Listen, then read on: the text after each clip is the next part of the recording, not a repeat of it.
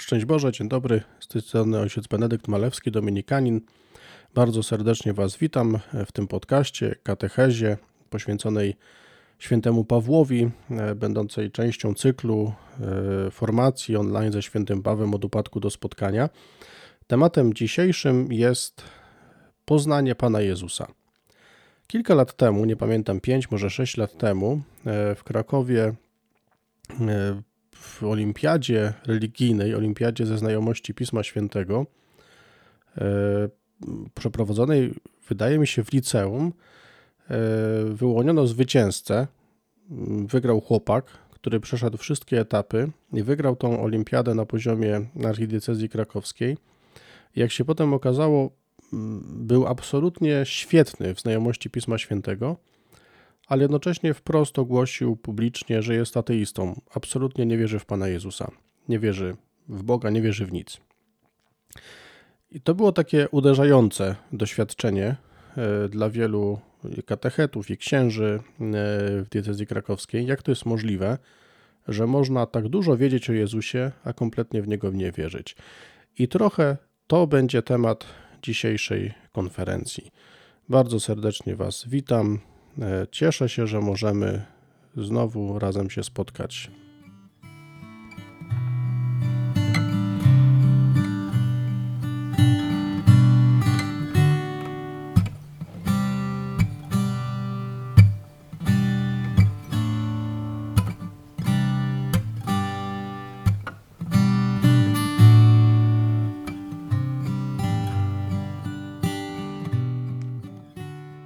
Ojca i Syna i Ducha Świętego. Amen.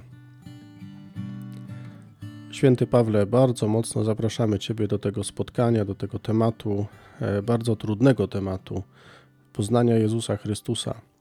Proszę Cię, Świętym Pawle, byś Ty tutaj nam towarzyszył, byś Ty za nami się wstawiał, byś Ty wstawiał się za nami właśnie w tej kwestii, w tej przestrzeni. Chcemy prosić Ciebie o modlitwę dla nas wszystkich słuchających e, tego, prowadzących, uczestniczących, dzielących się też Słowem Bożym, by to poznanie Jezusa Chrystusa było naszym udziałem. Ty, Pawle, powiedziałeś, że przez wartość poznania Jezusa Chrystusa wszystko, co do tej pory było, uznajesz za śmieci. Używasz bardzo mocnych sformułowań. I bardzo Ciebie prosimy, święty Pawle, byś wstawiał się, modlił się za nami też wstawienniczo tutaj e, podczas słuchania tego podcastu, też gdy będziemy się dzielić Słowem, gdy będziemy się modlić też osobiście Słowem Bożym, byś Ty się bardzo za nas wstawiał, byśmy takiego poznania Chrystusa też doświadczyli w naszym życiu. Panie Jezu Chryste, teraz wracamy się prosto do Ciebie bezpośrednio. Chcemy, Panie, poznać Twoje serce. Wiemy, Panie, że nie wystarczy mieć wiedzy o Tobie. Trzeba Ciebie poznać osobiście.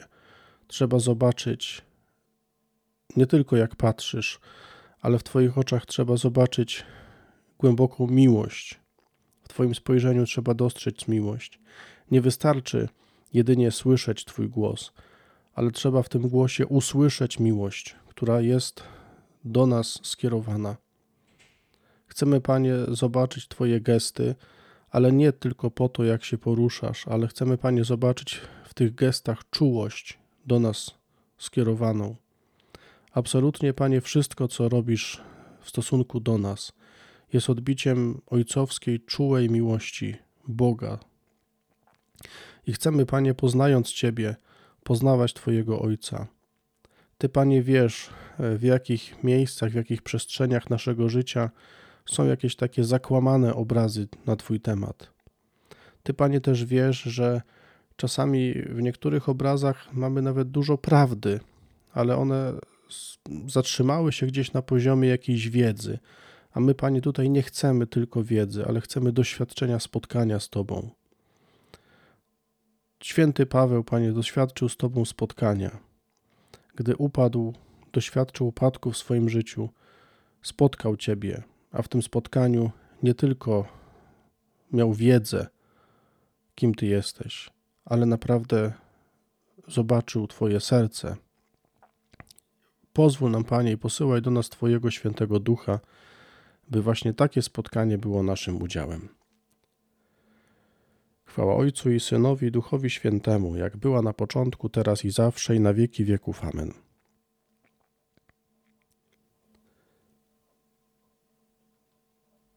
Kiedy się poznaje drugiego człowieka, to myślę, że wielu z nas ma takie doświadczenie, że można poznać drugą osobę na, na dwa sposoby, co najmniej na dwa. Ale tutaj akurat na te dwa chciałbym, na tych dwóch się chciałbym skoncentrować.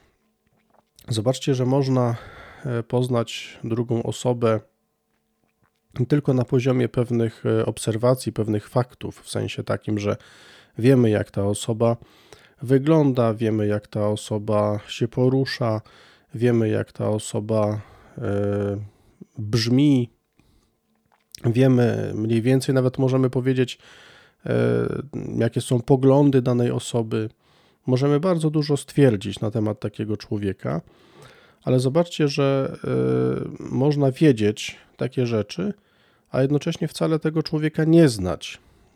Można wiedzieć o nim dużo, ale wcale nie znać tego człowieka. Potrzebny jest jeszcze taki trud, no i na pewno chęć wejścia z obu stron, y, ale potrzebny jest trud, żeby wniknąć w serce tej osoby. Wtedy można powiedzieć, że się kogoś zna. Chodzi o poznanie sercem. Chodzi o poznanie kogoś od wewnątrz. I to jest bardzo, myślę, ważna uwaga na początek e, tej katechezy, bo zobaczcie, wiele osób poznało Chrystusa tylko w sposób zewnętrzny.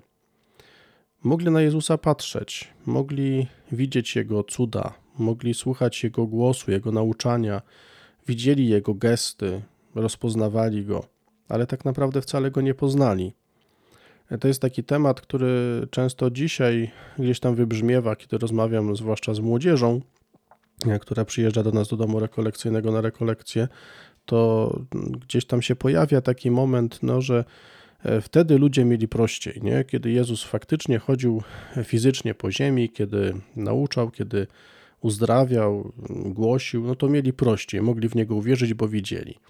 No, jak pokazuje historia, no wcale nie no właśnie uwierzyło w Pana Jezusa tam kilkanaście, może kilkadziesiąt osób, ale całe tłumy jednak od Niego odchodziły, prawda? To, co pisze święty Jan w szóstym rozdziale, całe tłumy odchodziły od Jezusa. Uczniowie się od Niego odwracali. E, arcykapłani, faryzeusze, saduceusze, oni wszyscy absolutnie w Niego nie uwierzyli. Nie? I, i, I widzimy, że to, że Jezus fizycznie był, to niczego nie zmienia. Nie? To, to, to wcale nie oznacza, że, że było prościej Jezusa poznać. Nie. Oni poznali go bardzo zewnętrznie, ale nie wniknęli w jego serce. I to jest właśnie problem faryzeuszów, uczonych w piśmie, arcykapłanów. Nie zadali sobie tego trudu, by wniknąć w serce Jezusa. A Jezus właśnie chce relacji serca do serca. Jezus chce mówić do serca, ale chce też, żebyśmy słyszeli Jego serce. Jego interesuje absolutnie tylko i wyłącznie taka więź. I mamy właśnie takie bardzo dużo takich przykładów e, z Ewangelii, gdzie Jezus pokazuje, że jemu zależy właśnie na relacji. Jemu nie zależy na samych e, jakichś takich mm, porządnych zachowaniach. Nie? Jemu nie chodzi tylko o to, żeby dobrze postępować. E, chodzi o to, żeby doświadczyć miłości i się kierować tą miłością. Jezus takiej relacji chce. Zobaczcie, że kiedy Pan Jezus opowiada tą historię, przypowieść właśnie o tych e, robotnikach, prawda, wszystkich, którzy są zaproszeni na, na ucztę, no i oni odchodzą. Dlaczego? Dlatego, że zachowują się jak najemnicy. Nie, widzą tego, że są przyjaciółmi. Albo kiedy Pan Jezus pyta ludzi, którzy pytają, czy można uzdrowić w szabat, nie? I Pan Jezus mówi o tym, to tam jest historia z człowiekiem z uschłą ręką, nie? A Pan Jezus mówi zaraz, zaraz. Ale przecież kiedy wasz wół yy, wpadnie w dół podczas szabatu, to jednak go wyciągacie. Nie? Lepiej traktujecie zwierzę niż człowieka. Ale zobaczcie, dlaczego ze zwierzęciem ci ludzie mieli jakąś relację, taką, jakieś emocjonalne przywiązanie do tego zwierzęcia, prawda? Jakoś coś to zwierzę dla nich znaczyło. Może było nawet czysto użyteczne, ale gdzieś byli w stanie do tego zwierzęcia wyjść, nie? A ten człowiek jest dla nich obcy, więc już patrzą czysto y, tak pra, pra, prawniczo, nie? tak czysto legalnie. Nie? nie można uzdrowić, bo nie można nic robić w szabat. I Pan pokazuje pewien absurd. Nie, nie jesteście w stanie kochać, i to prowadzi Was do tego, że zwierzę traktujecie lepiej od człowieka. E, I Paweł rozróżnia te dwa sposoby poznania Jezusa. I Paweł mówi takie w drugim liście do Koryntian, w piątym rozdziale, używa takiego sformułowania: e, Tak więc i my odtąd już nikogo nie znamy według ciała, a jeśli nawet według ciała poznaliśmy Chrystusa, to już więcej nie znamy go w ten sposób. No właśnie, poznać cieleśnie to znaczy poznać e, jakieś rysy twarzy, barwę głosu, to jak się porusza, poznać kogoś zewnętrznie. A Paweł mówi: Nie, tutaj już chodzi tak naprawdę o poznanie serca. I, i, i do tego y, sprowadza się nauczanie świętego Pawła. Paweł właśnie mówi o tym: nie skupiaj się tylko na zewnętrznych słowach, ale spróbuj odnaleźć tam serce. W tych słowach dokopuj się do serca, bo to serce mówi do Twojego serca. I, I można, tak jak faryzeusze, poznać nauczanie Jezusa, ale nie jesteśmy w stanie poznać go właśnie w prawdzie, a chodzi tak naprawdę o poznanie Jezusa w całej jego prawdzie, w jego pełni, w jego sercu. Tutaj jest prawda o Jezusie. I tutaj zobaczcie, możemy dojść, do, może być taka sytuacja też w naszym życiu, tak jak właśnie na samym początku powiedziałem o tym e, chłopaku, który wygrał olimpiadę biblijną, że możemy wszystko wiedzieć, ale nie poznać kogoś, nie poznać jego serca. A tu o to chodzi. I Pan Jezus w swoim nauczaniu właśnie też mm, konfrontuje uczniów. Pan Jezus chce, żeby uczniowie sobie na to pytanie odpowiadali. I mówi: A wy za kogo mnie uważacie? Na początku pyta: Za kogo uważają mnie tłumy? A potem: A wy za kogo mnie uważacie? Za kogo uważamy Jezusa? I myślę, że tutaj na samym początku e, tej katechezy, mówiącej o spotkaniu z Jezusem, warto sobie takie pytanie postawić. Możecie sobie nawet zatrzymać teraz tą katechezę, ale warto sobie tak postawić takie pytanie teraz, zanim przejdziemy dalej, za kogo uważam Jezusa? Kim on dla mnie jest? I nie chcę tutaj żadnych odpowiedzi sugerować, e, natomiast myślę, że to jest bardzo ważne. Kim on dla mnie jest? Kim jest dla mnie Jezus? Za kogo go ja uważam? E, bo niezależnie od tego, za kogo my uważamy Jezusa, to Jezus e, też mówi, za kogo on nas uważa. I tak e, w Ewangelii według świętego Jana w 15 rozdziale Pan Jezus mówi takie słowa: To jest moje przykazanie, abyście się wzajemnie miłowali, tak jak ja was umiłowałem. Nikt nie ma większej miłości od tej, gdy ktoś życie swoje oddaje za przyjaciół swoich. Wy jesteście przyjaciółmi moimi. Jeżeli czynicie to, co wam przykazuję, już was nie nazywam sługami, bo sługa nie wie, co czyni Pan jego, ale nazwałem was przyjaciółmi, albowiem oznajmiłem wam wszystko, co usłyszałem od Ojca mego. Nie wyście mnie wybrali, ale ja was wybrałem i przeznaczyłem was na to, abyście szli i owoc przynosili, i by owoc wasz trwał, aby wszystko dał wam Ojciec, o cokolwiek go poprosicie w imię moje. To wam przykazuje, abyście się wzajemnie miłowali. Pan Jezus mówi, za kogo On nas uważa, a On nas uważa za przyjaciół. I zobaczcie, kiedy kogoś e, mogę uważać e, za przyjaciela. Właśnie wtedy, kiedy On objawia, On otwiera przede mną swoje serce. Kiedy On otwiera przede mną tajniki swojego serca. Kiedy On otwiera przede mną swoje lęki, obawy, kiedy On dzieli się ze mną swoimi smutkami, kiedy On dzieli się ze mną swoimi radościami, kiedy On dzieli się też ze mną swoimi słabościami. To już jest bardzo taki szczególny wyraz zaufania w przyjaźni, kiedy ktoś jest w stanie mi oddać właśnie to, co w nim jest słabe, to, czego się e, gdzieś być może nawet wstydzi. Zobaczcie, Pan Jezus mówi: Nazwałem was przyjaciółmi. To znaczy, otwieram przed wami swoje serce. Chcę, żebyście mieli dostęp do mojego serca. I tutaj jest bardzo duże ryzyko, bo myślę, że z relacji międzyludzkich my to wiemy już, że e, otwarcie serca I spotkanie na poziomie serca jest ryzykiem, bo wiemy, że ktoś może nadużyć tej przyjaźni. I zobaczcie, tutaj mamy pierwszą cechę e, tego, jaki jest Jezus. Mówi, że nazywa nas przyjaciółmi, a my go zdradzamy, my go olewamy. Ktoś przed nami otwiera swoje serce, a my go olewamy. I tutaj nie warto się skupiać na sobie, bo od razu możemy wejść w takie poczucie winy nie? i skupić się już na, na swoich bólach i na tym, jak to my jesteśmy beznadziejni, bo olewamy Jezusa. Myślę, że warto bardziej się skupić na Jezusie, który wie o tym, że będziemy go zdradzać i będziemy go olewać, a mimo wszystko mówi: Nazywam was przyjaciółmi. I ciągle nazywa nas przyjaciółmi, i ciągle do nas wychodzi. I ma świadomość tego, że pewnie znowu go zawiedziemy. I dalej do nas wychodzi. Pamiętam taką historię e, z życia, e, znaczy ja nie pamiętam, ale pamiętam, czytałem o tym, e, historię z życia świętego brata Alberta Chmielowskiego, kiedy on jeszcze zanim założył to, ten swój zakon, swoje zgromadzenie, to na początku już no, pracowało w nim takie, taka zmiana swojego życia, jakoś chciał coś zmienić w swoim życiu, no i E, przyjął człowieka bardzo, e, no, jakiegoś bezdomnego, pobitego w bardzo ciężkim stanie, przyjął go do siebie, do swojego domu i zaczął się nim opiekować. Opatrzy, opatrywał jego rany, e, leczył tego człowieka, karmił. A kiedy ten człowiek doszedł do siebie, wyzdrowiał, jakoś nabrał sił, w pewnym momencie no, pobił Alberta Chmielowskiego, okradł go z najcenniejszych rzeczy i uciekł. No i pojawił się taki moment załamania w Albercie Chmielowskim, po co to dawać? Mówi, ja chcę dawać miłość, a ludzie tak ją wykorzystują.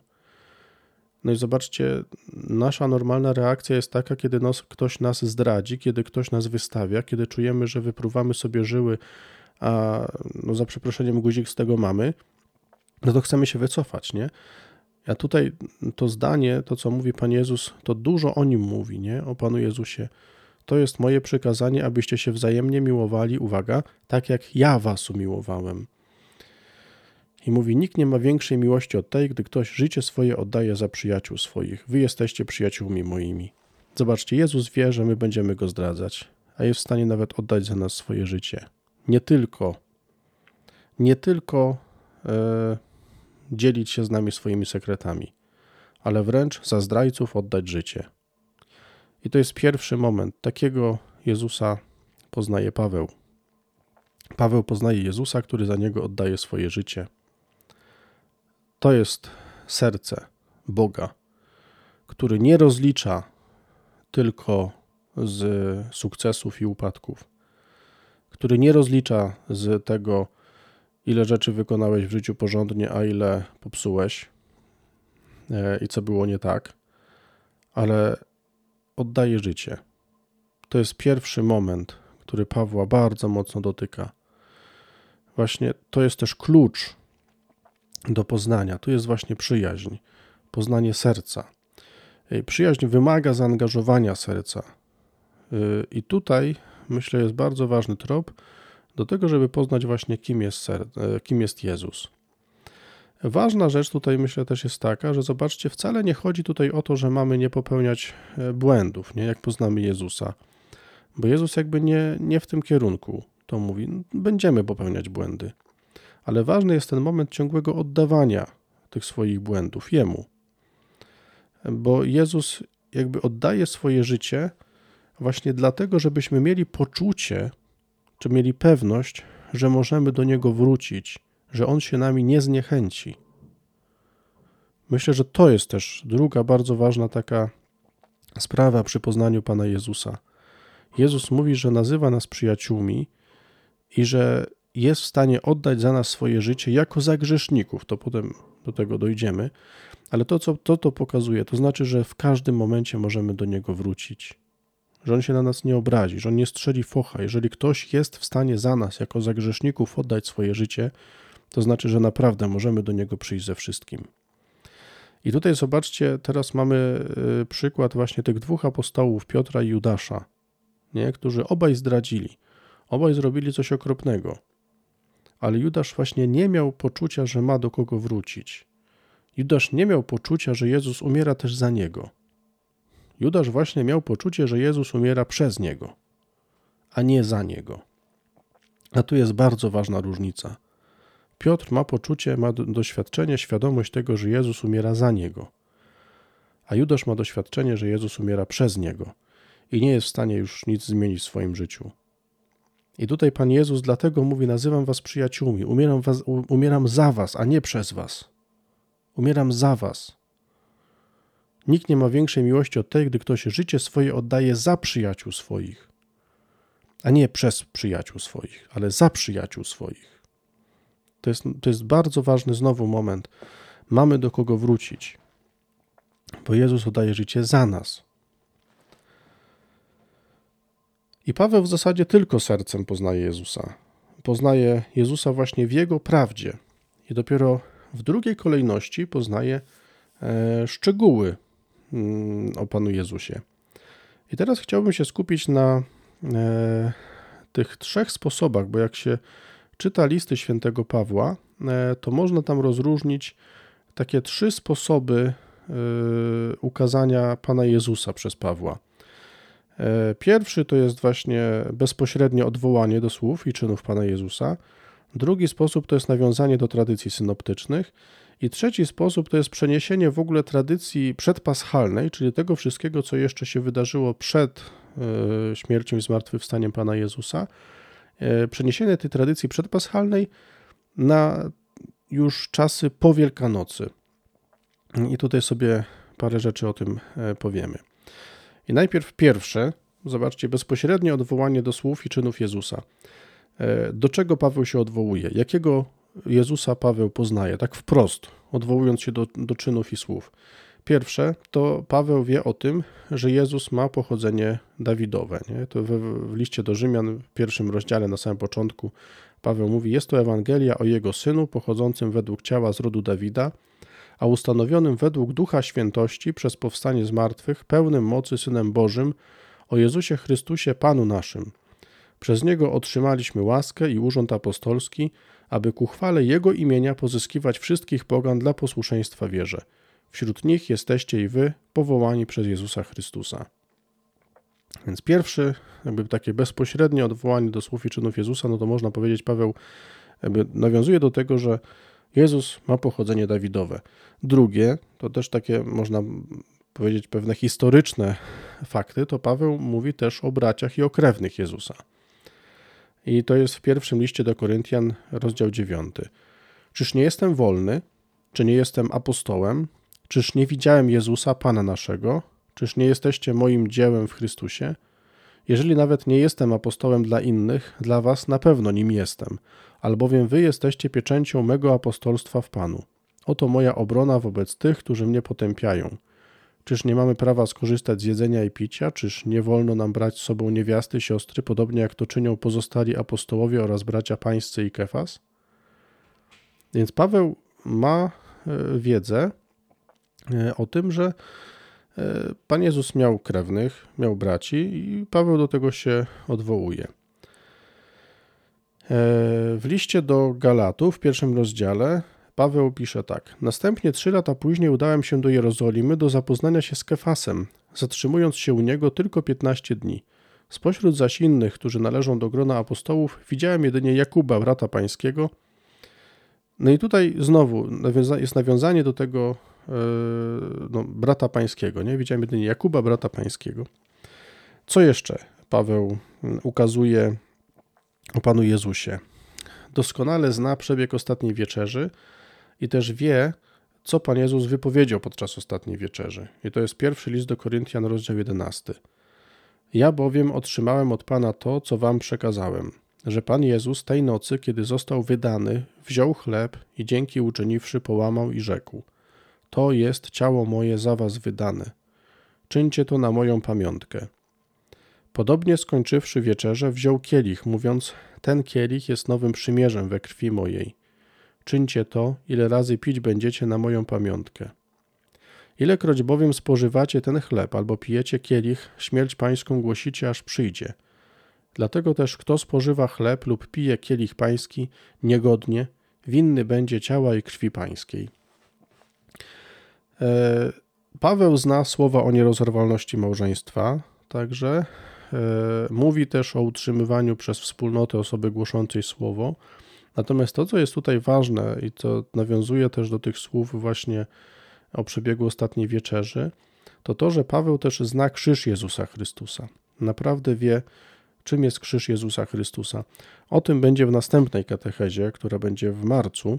To już teraz tak zapowiem, dlatego nie chcę się na tym dłużej skupiać, ale zobaczcie te takie, e, pierwsze te takie bezpośrednie odwołania do słów i czynów Jezusa, no to co Paweł wie? Wie o tym, że Jezus jest z rodu Dawida, ma świadomość i znajomość braci i krewnych Jezusa, zna doskonale przebieg ostatniej wieczerzy, mówi też o krzyżu Chrystusa. Zobaczcie, bardzo dużo już tutaj możemy by tak to, co jest w centrum, co się wyłania w centrum, no to jest właśnie, właśnie ostatnia wieczerza, krzyż Chrystusa. E, tutaj już Paweł jakby e, się na tym najbardziej koncentruje, nie? To, to, to jest jakby to dużo miejsca poświęca.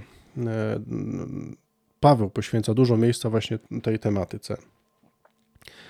I teraz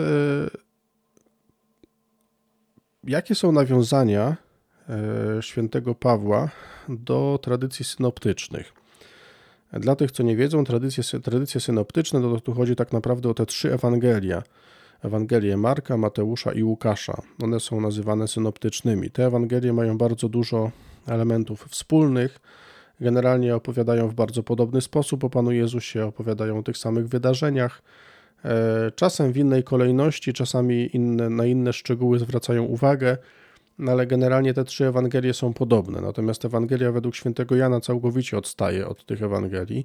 Tam jest więcej symboliki niż faktów. Nie? W tych trzech Ewangeliach jest bardziej skoncentrowanie na faktach. I teraz zobaczcie, Paweł, nawiązując do tradycji synoptycznych, pierwsza taka sprawa, którą no, Paweł pokazuje, to to, że e, Dzień pański przyjdzie jak złodziej, złodziej w nocy. Dzień pański przyjdzie jak złodziej w nocy. To jest w pierwszym liście do Tesaloniczan w piątym rozdziale. Nie potrzeba wam, bracia, pisać o czasach i chwilach. Sami bowiem dokładnie wiecie, że dzień pański przyjdzie tak jak złodziej w nocy. Kiedy będą bowiem mówić pokój i bezpieczeństwo, tak niespodzianie przyjdzie na nich zagłada, jak bóle na brzemienną i nie ujdą. Ale wy, bracia, nie jesteście w ciemnościach, aby ów dzień miał was zaskoczyć jak złodziej. Wszyscy wy bowiem jesteście synami światłości i synami dnia. Nie jesteśmy synami nocy ani ciemności. Nie śpijmy przeto jak inni, ale czuwajmy i bądźmy trzeźwi. E, te słowa są e, tylko w Ewangeliach Mateusza i Łukasza. I u Mateusza na przykład Pan Jezus mówi: Czuwajcie więc, bo nie wiecie, w którym dniu Pan wasz przyjdzie. A to rozumiejcie, gdyby gospodarz wiedział, o której porze nocy złodziej ma przyjść, na pewno by czuwał i nie pozwoliłby włamać się do swego domu. Dlatego i wy bądźcie gotowi, bo w chwili, której się nie domyślacie, Syn Człowieczy przyjdzie. To jest Mateusz 24, 43 i tam następne wersy. E, nie ma tych sformułowań w Starym Testamencie. To są bezpośrednie nawiązania do słów Pana Jezusa. Więc o tym Paweł mówi o czuwaniu, mówi o tym, że Dzień Pański przyjdzie jak złodziej w nocy, że mamy być gotowi. Więc e, tu jest pierwsze takie nawiązanie do Pana Jezusa, nie? Czuwać, być gotowym. Mm, drugie nawiązanie, zobaczcie. Bóg wybrał to, co głupie w oczach świata. To jest znowu z tradycji synoptycznych. I w pierwszym liście do Koryntian, w pierwszym rozdziale, Paweł pisze tak. Przeto przypatrzcie się, bracia, powołaniu waszemu. Niewielu tam mędrców, niewielu przepraszam, niewielu tam mędrców według oceny ludzkiej, niewielu mążnych, niewielu szlachetnie urodzonych. Bóg wybrał właśnie to, co głupie w oczach świata, aby zawstydzić mędrców. Wybrał to, co niemocne, aby mocnych poniżyć, i to, co nie jest szlachetnie urodzone według świata i wzgardzone, i to, co nie jest, wyróżnił Bóg, by to, co jest, unicestwić, tak by się żadne stworzenie nie chełpiło wobec Boga. I to jest, zobaczcie, e, to jest tak naprawdę echo nauczania Jezusa o prostaczkach i ubogich. W Ewangelii według świętego e, Mateusza w piątym e, rozdziale, kiedy Pan Jezus mówi o błogosławieństwach, to mówi błogosławieni ubodzy w duchu, albowiem do nich należy Królestwo Niebieskie. W jedenastym rozdziale Pan Jezus mówi tak. W owym czasie Jezus przemówił tymi słowami: Wysławiam Ci, Ojcze, Panie nieba i ziemi, że zakryłeś te rzeczy przed mądrymi i roztropnymi, a objawiłeś je prostaczkom. Tak, ojcze, gdyż takie było Twoje upodobanie. Wszystko przekazał mi ojciec mój. Nikt też nie zna syna, tylko ojciec, ani ojca nikt nie zna, tylko syn i ten, komu syn zechce objawić. W dziewiętnastym rozdziale mamy dialog e, Pana Jezusa z Piotrem i Piotr, wtedy Piotr rzekł do niego, a oto my opuściliśmy wszystko i poszliśmy za Tobą, cóż więc otrzymamy? Jezus zaś rzekł do nich, zaprawdę powiadam Wam, przy odrodzeniu, gdy Syn Człowieczy zasiądzie na tronach, sądząc dwanaście pokoleń Izraela, przepraszam, przy odrodzeniu, gdy Syn Człowieczy zasiądzie na swym tronie chwały, wy, którzy poszliście za mną, zasiądziecie również na dwunastu tronach, sądząc dwanaście pokoleń Izraela. I każdy, kto dla mego imienia opuści dom, braci lub siostry, ojca lub matkę, dzieci lub pole, stokroć tyle otrzyma i życie wieczne odziedziczy. Wielu zaś pierwszych będzie ostatnimi, a ostatnich pierwszymi. Mamy tutaj te słowa: Wysławiam Cię, Ojcze, Panie nieba i ziemi, że zakryłeś te rzeczy przed mądrymi roztropnymi, a objawiłeś się prostaczkom. E, I tu jest właśnie bardzo mocny taki moment, nie? kiedy Pan Jezus, a nawiązując do Pana Jezusa, Paweł, właśnie pokazuje, że ludzie prości mają serce otwarte na Boga. E, bardzo też takim ważnym nawiązaniem do mm, tego uniżenia Pana Jezusa jest treść e, listu do Filipian, kiedy Pan Jezus właśnie w tym drugim rozdziale listu do Filipian mówi tak. Jeśli więc jest jakieś napomnienie w Chrystusie, jeśli jakaś moc przekonująca miłości, jeśli jakiś udział w duchu, jeśli jakieś serdeczne współczucie, dopełnijcie mojej radości przez to, że będziecie mieli te same dążenia, tę samą miłość i wspólnego ducha, pragnąc tylko jednego, a niczego nie pragnąc dla niewłaściwego współzawodnictwa ani dla próżnej chwały, lecz w pokorze oceniając jedni drugich za wyżej stojących od siebie. Niech każdy, kto ma na oku, niech każdy ma na oku nie tylko swoje własne sprawy, ale też i drugich.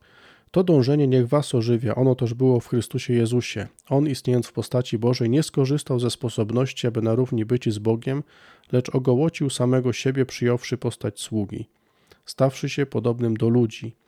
A w zewnętrznym przejawie, uznany za człowieka, uniżył samego siebie, stawszy się posłusznym aż do śmierci i to śmierci krzyżowej.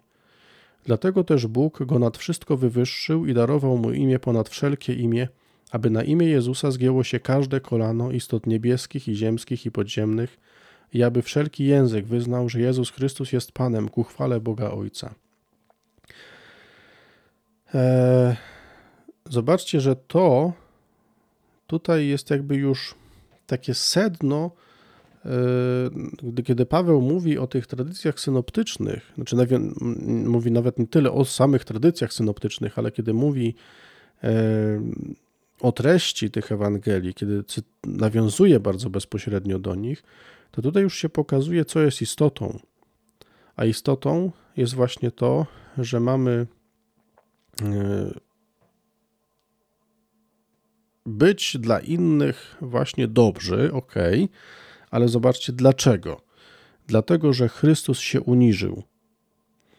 I Paweł mówi, i teraz jakby Paweł odwraca ten kierunek i mówi: Poznałem Boga, który dla mnie stał się człowiekiem. Poznałem Boga, który uniżył się w taki sposób, że to po ludzku jest w ogóle nieuchwytne, aż nie, nie da się tego po ludzku pojąć. Poznałem Boga, który uniżył się w sposób absolutny. Przyjął ludzką materię, przyjął ludzkie ciało i co więcej, po, był posłuszny aż do śmierci i do śmierci krzyżowej. Takiego Boga poznałem. I teraz Paweł mówi: To dążenie, bracia, niech was ożywia. Cokolwiek podejmujecie, to myślcie o tym, żeby też się uniżać, żeby być dla innych braćmi. I Paweł mówi tak naprawdę, zobaczcie, że mamy być dobrzy, ale nie dlatego, to nie jest w centrum nauczania Pawła, to jest konsekwencja. To jest konsekwencja właśnie tego, że Bóg taki stał się dla nas i my mamy tacy stawać się dla innych, bo, bo, bo to jest pragnienie Boga wobec nas. Nie? Paweł poznał takiego Boga, który się dla niego uniżył. Paweł poznał Boga, który dla niego stał się człowiekiem. Mm, I tutaj Paweł dlatego nawiązuje do tych tradycji synoptycznych, bo to jest dla niego ważne. Nie? Kiedy on mówi, żeby, że dzień pański przyjdzie jak złodziej w nocy że mamy być gotowi, to mówi właśnie o tym, że mamy służyć innym tak samo jak Chrystus. Nie? Żebyśmy czuwali, żeby do nas nie zaskoczyło. Nie? Kiedy będziemy cały czas nastawieni na to, żeby do, w stosunku do innych się uniżać, to nie zaskoczy to. To nie będzie dla nas przerażające, kiedy Pan przyjdzie, bo będziemy wypełnieni Jego obecnością tak czy inaczej. E, I Paweł zna też, e, no, w tym fragmencie to widać, nie? kiedy Paweł opisał to, że jest posłuszny aż do śmierci, kiedy zna też słowa ostatniej wieczerzy, to wszystko też pokazuje, że zna mękę Chrystusa, zna Jego krzyż. E, no i też Paweł zna nauczanie Jezusa, kazanie na górze bo w liście do Rzymian e, Paweł pisze tak naprawdę esencję tego kazania na górze, nie? kiedy ciągle się pojawiają sformułowania miłujcie się wzajemnie, błogosławcie tym, którzy was prześladują, żyjcie w pokoju ze wszystkimi, zwyciężajcie zło dobrem. No to to są właśnie konsekwencje tego, to są, to są słowa Pana Jezusa e, skazania na górze, ale też jest to konsekwencja tego, że Jezus tak właśnie zrobił. Jezus e, modlił się za tych, którzy go prześladowali, nie? błogosławił. Kiedy oddawał życie, modlił się za tych, którzy odbierali mu to życie. E, starał się żyć ze wszystkimi w pokoju. No i, i właśnie zło zwyciężał dobrem. Kiedy ludzie odbierają mu życie, Jezus właśnie daje to życie po to, żeby ich odkupić, żeby ich usprawiedliwić. I ten trzeci e, moment, w jaki sposób Pan Jezus mówi właśnie o Panu Jezusie, no to już jest takie bezpośrednie przeniesienie tradycji przedpaschalnej na czas po Wielkanocy. I tutaj mamy kilka takich tematów bardzo ważnych. Pierwszy temat, który jest obecny w nauczaniu świętego Pawła, to jest temat Królestwa Bożego. I to jest temat, który znajduje się w centrum nauczania Pana Jezusa, jeszcze historycznego, nie? kiedy Pan Jezus yy, no w Ewangelii na przykład Mateusza w trzecim rozdziale Mamy w owym czasie wystąpił Jan Chrzciciel i głosił na pustyni judzkiej te słowa. Nawróćcie się, bo bliskie jest Królestwo Niebieskie. Do niego to odnosi się słowo proroka Izajasza, gdy mówi głos wołającego na pustyni przygotujcie drogę Panu, dla niego prostujcie ścieżki. Jan Chrzciciel mówi tutaj o Jezusie. Nie? I to jest właśnie ten, i, i tutaj jest zapowiedź, nie? że Jezus, właśnie Królestwo Boże, Jezus przynosi Królestwo Boże. Tam, gdzie przychodzi Jezus, tam pojawia się Królestwo Boże. I święty Paweł, zobaczcie, ten temat podejmuje i przenosi ten temat na czasy już po zmartwychwstaniu i w niebo wstąpieniu Pana Jezusa, nie? I mówi, daje dokładnie te same zalecenia. Mówi dokładnie to samo, nie? Mamy się właśnie nawracać, Paweł wzywa do tego, mamy prostować dla Pana Jezusa ścieżki.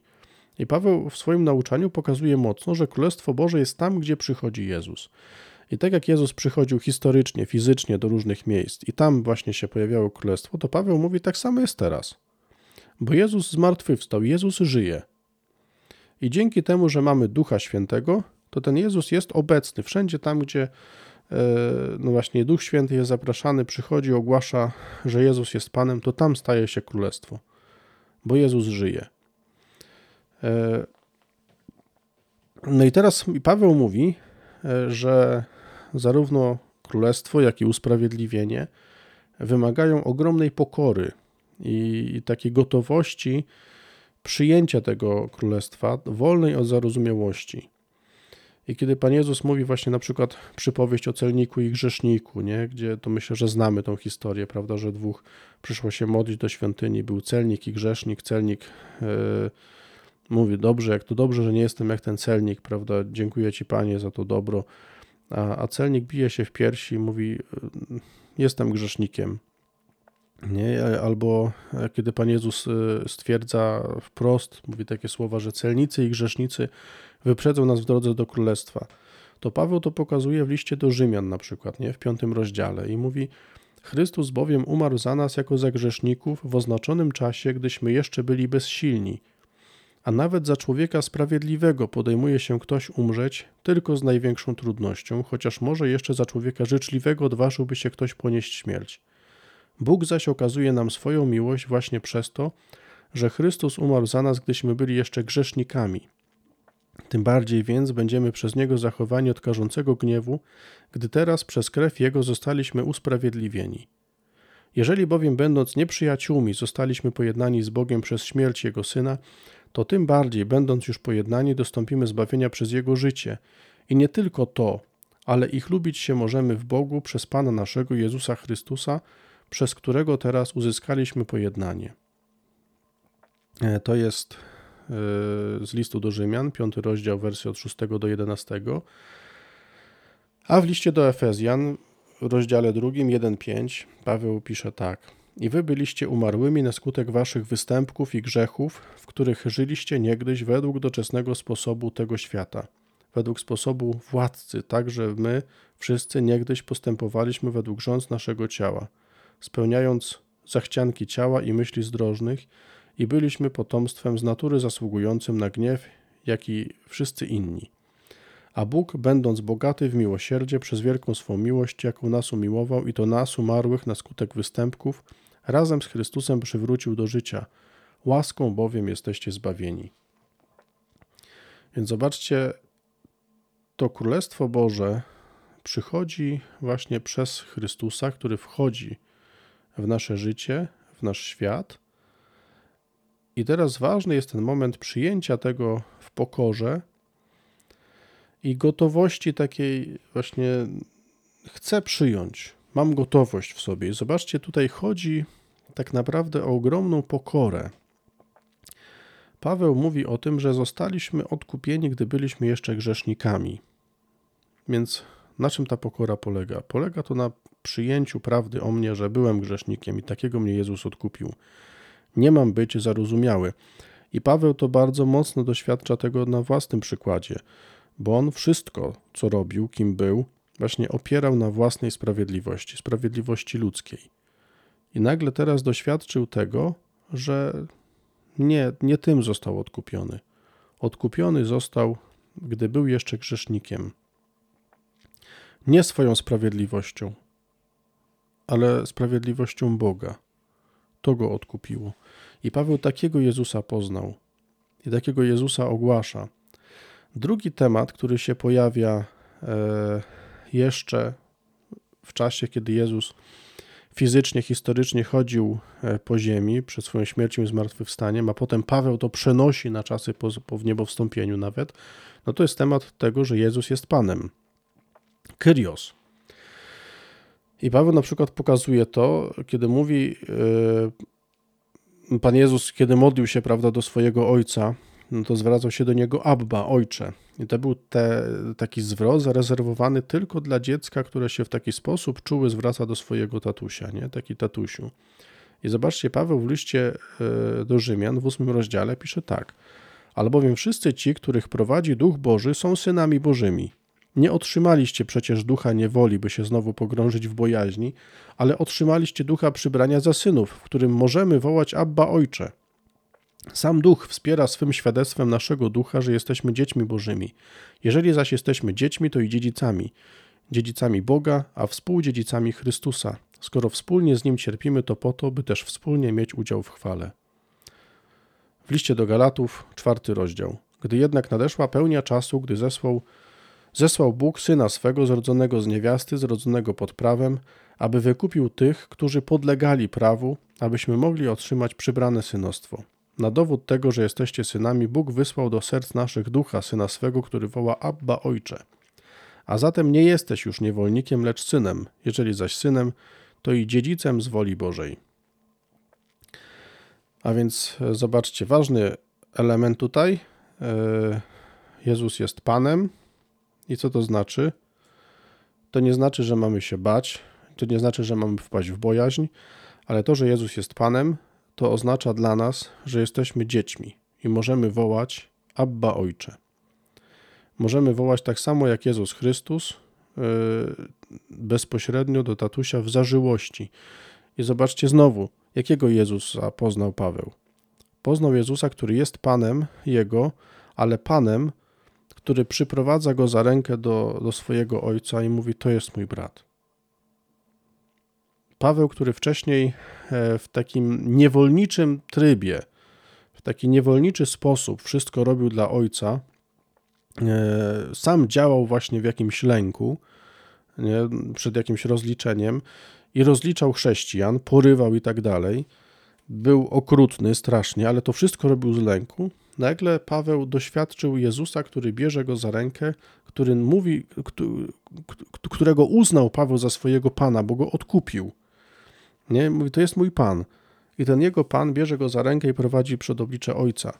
I mówi, to jest mój brat. I Paweł mówi, teraz dzięki niemu ja też mogę wołać do ojca, Abba, ojcze. Już nie jestem niewolnikiem, ale synem. Jesteśmy dziećmi i to dziedzicami. Dziedzicami Boga, współdziedzicami Chrystusa. Skoro wspólnie z Nim cierpimy, to po to, by też wspólnie mieć udział w chwale. Czujecie to? Paweł takiego Jezusa poznaje, który umożliwia mu dostęp do Ojca. Mówi, to jest mój brat. Jezus mówi do swojego Ojca o Tobie. To jest mój brat, to jest moja siostra. I chcę, żeby mój brat, moja siostra do Ciebie zwracał się tatusiu, razem ze mną. Trzeci wątek, bardzo ważny, który Paweł e, przenosi na tradycję już po paschalną, po Wielkanocy, no to jest e, śmierć Jezusa. I tutaj Paweł ma kilka takich bardzo ważnych e, słów kluczy, e, które no jakoś tak kształtują jego podejście. Pierwsze to jest, zobaczcie, o tym mówiliśmy w poprzedniej katechezie, to jest okup. I Paweł w pierwszym liście do Koryntian w szóstym rozdziale pisze tak: Wszystko mi wolno, ale nie wszystko przynosi korzyść. Wszystko mi wolno, ale ja niczemu nie oddam się w niewolę. Pokarm dla żołądka, a żołądek dla pokarmu. Bóg zaś unicestwi jedno i drugie. Ale ciało nie jest dla rozpusty, lecz dla Pana, a Pan dla ciała. Bóg zaś i Pana wskrzesił i nas również swą mocą wskrzesi z martwych. Czyż nie wiecie, że ciała wasze są członkami Chrystusa? Czyż wziąwszy członki Chrystusa, będę je czynił członkami nierządnicy? Przenigdy. Albo czyż nie wiecie, że ten, kto łączy się z nierządnicą, stanowi z nią jedno ciało? Będą bowiem, jak jest powiedziane, dwoje jednym ciałem. Ten zaś, kto się łączy z Panem, jest z nim jednym duchem. Strzeżcie się rozpusty. Wszelki grzech popełniony przez człowieka jest na zewnątrz ciała. Kto zaś grzeszy rozpustą, przeciwko własnemu ciału grzeszy. Czyż nie wiecie, że ciało wasze jest świątynią Ducha Świętego, który w was jest, a którego macie od Boga i że już nie należycie do samych siebie? Za wielką bowiem cenę zostaliście nabyci. Chwalcie więc Boga w waszym ciele. Paweł mówi, za wielką cenę zostaliście nabyci. Bóg zapłacił za nas wielką cenę, oddał za nas swoje życie. I Paweł mówi, teraz masz wolność. I zobaczcie, co Paweł przenosi ze śmierci Chrystusa teraz na tradycję popaschalną, powielkanocną. Mówi, jesteś wolny. Bo doświadczenie śmierci Jezusa daje Tobie wolność. E, w liście do Rzymian w trzecim rozdziale Paweł mówi: Ale teraz jawną się stała sprawiedliwość Boża, niezależna od prawa, poświadczona przez prawo i proroków. Jest to sprawiedliwość Boża przez wiarę w Jezusa Chrystusa dla wszystkich, którzy wierzą. Bo nie ma tu różnicy, wszyscy bowiem zgrzeszyli i pozbawieni są chwały Bożej a dostępują usprawiedliwienia darmo z Jego łaski przez odkupienie, które jest w Chrystusie Jezusie. Jego to ustanowił Bóg narzędziem przebłagania przez wiarę mocą Jego krwi. Chciał przez to ukazać, że sprawiedliwość Jego względem grzechów popełnionych dawniej za dni cierpliwości Bożej wyrażała się w odpuszczeniu ich po to, by ujawnić w obecnym czasie Jego sprawiedliwość i aby pokazać, że On sam jest sprawiedliwy i usprawiedliwia każdego, który wierzy w Jezusa. Kolejny wątek, no to też się trochę wiąże z tą wolnością. Paweł mówi: Ku wolności wyswobodził nas Chrystus, a zatem trwajcie w niej i nie poddawajcie się na nowo pod jarzmo niewoli. Paweł jeszcze porusza temat pojednania i mówi: Tym bardziej więc będziemy przez niego zachowani od karzącego gniewu, gdy teraz przez krew jego zostaliśmy usprawiedliwieni. Jeżeli bowiem, będąc nieprzyjaciółmi, zostaliśmy pojednani z Bogiem przez śmierć jego syna, to tym bardziej, będąc już pojednani, dostąpimy zbawienia przez Jego życie. I nie tylko to, ale i chlubić się możemy w Bogu przez Pana naszego Jezusa Chrystusa, przez którego teraz uzyskaliśmy pojednanie.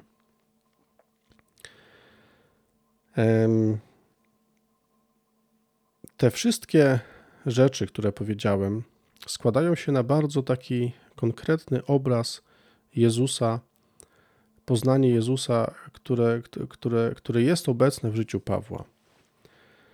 Zobaczcie, e, poznanie Jezusa e, tutaj w tych e, fragmentach bardzo mocno wiąże się, jeśli chodzi o Pawła, z takim konkretnym też wzywaniem od powstrzymania się przed rozpustą, e, też wzywa do tego, żebyśmy byli czujni, prawda? E, Paweł mówi o nawróceniu, mówi o tym, żeby służyć sobie nawzajem, nie? Więc zobaczcie, że można powiedzieć, że bardzo dużo w tym nauczaniu świętego Pawła jest moralności. I, I to prawda, że tak jest. Ale dlaczego tak jest? Dlatego, że Paweł na całą rzeczywistość patrzy oczami Jezusa już. I tutaj będę powoli kończył. Nawiązując do tego, co na początku powiedziałem, że można poznać, zobaczcie, drugiego człowieka tak bardzo zewnętrznie, ale to jest poznanie tylko na poziomie wiedzy o tym człowieku. Ale można poznać człowieka też na poziomie jego serca. Słuchać jego serca i mówić do serca. Być na poziomie relacji właśnie serce do serca. I myślę, że mam nadzieję przynajmniej, że macie doświadczenie takich relacji w swoim życiu, gdzie się spotykacie z drugą osobą właśnie sercem. Zobaczcie, co się wtedy dzieje. Warto, myślę sobie, takie relacje przyjaźni, bardzo mocnych, teraz przypomnieć. Kiedy mówię do czyjegoś serca i słucham czyjegoś serca, to co się dzieje we mnie? Zaczynam patrzeć na życie oczami tej osoby. W encyklice e, Lumen Fidei, napisanej przez dwóch papieży, zaczął ją Benedykt XVI, a skończył Franciszek, e, w tej encyklice jest taki moment, kiedy e, obaj papieże, tak zaryzykuję takie stwierdzenie, obaj papieże piszą o widzeniu. I mówią o tym, że w wierze chodzi też o to, żeby patrzeć na rzeczywistość oczami Boga. Bo tak jak w przyjaźni, kiedy poznaje Jego wrażliwość, poznaje Jego e, postrzeganie rzeczywistości, to w pewnym momencie dzieje się coś takiego, że ja też patrzę na tą rzeczywistość oczami tego człowieka. Nie? Ja mam takie doświadczenia, że na przykład było coś, na co ja patrzyłem, jakieś zachowania innych ludzi, na które patrzyłem bardzo krytycznie, e, albo jako oceniałem jako jakieś niskie, a nagle zobaczyłem dzięki komuś, e, z kim jestem w jakiejś więzi, zobaczyłem, że, że kogoś na przykład coś porusza. Nie? I zobaczyłem, że kurczę, że można spojrzeć na to inaczej. Że to może na. Ja coś oceniam, a widzę, że ktoś na przykład ma z tym problem, bo, bo gdzieś mi na przykład brakuje miłosierdzia. Albo na przykład widzę jakieś takie drobne gesty jakiejś życzliwości, czułości, yy, na które wcześniej w ogóle nie zwracałem uwagi. Nie? Przechodziłem trochę ponad tym, szedłem dalej, gdzieś zapędzony w swoim życiu, a nagle osoby, które są dla mnie ważne, gdzieś zaczęły zwracać na to uwagę. Nawet nie, nie że ja tego nie widzę, nie? Ale, ale zaczęły się zachwycać czymś, nie? że zobacz, yy, jakieś tam dziecko z czegoś zrezygnowało, kimś się zaopiekowało, nie? albo yy, ktoś inny w ogóle przyszedł, coś miłego powiedział ktoś tam jeszcze coś zrobił. I nagle dzięki tym osobom, tym moim przyjaciołom, ja zacząłem zwracać uwagę na rzeczy, których nie zwracałem, na które wcześniej nie, one nie były dla mnie ważne. I teraz zobaczcie, tak samo jest w relacji z Jezusem. Kiedy poznaję bardzo blisko Jezusa, poznaję Jego serce, to przez pryzmat tego serca zaczynam patrzeć na świat. I już nie widzę tego świata E, przez pryzmat prawa. Nie widzę też tego świata przez pryzmat tego, co mi się wydaje dobre albo niedobre. Widzę ten świat przez pryzmat serca Jezusa. I o to chodzi w wierze. I dlatego w nauczaniu świętego Pawła jest tyle też moralności, ale zobaczcie, dlatego, że Jezus patrzy na to życie oczami Jezusa. Jezusa, którego poznał. A jakiego Jezusa poznał Paweł? Przede wszystkim pierwsze Jezusa, który, jak Paweł mówi w liście do Galatów, umarł za mnie, samego siebie wydał za mnie. Nie? To, to, to, to jest klucz. I Paweł takiego Jezusa poznał. Poznał Jezusa, który jego odkupił. Poznał Jezusa, który o niego walczy. Poznał Jezusa, który z czułością pokazał mu jego błąd. Poznał Jezusa, który umarł za niego, gdy Paweł jeszcze był grzesznikiem. Poznał Jezusa, który bierze go za rękę i prowadzi do swojego ojca. I mówi: To jest mój brat. I chcę, żeby on zwracał się do ciebie, tatusiu, tak jak ja, żeby mówił do ciebie też, tatusiu. Poznał Jezusa, który stał się w pewnym momencie już jego panem.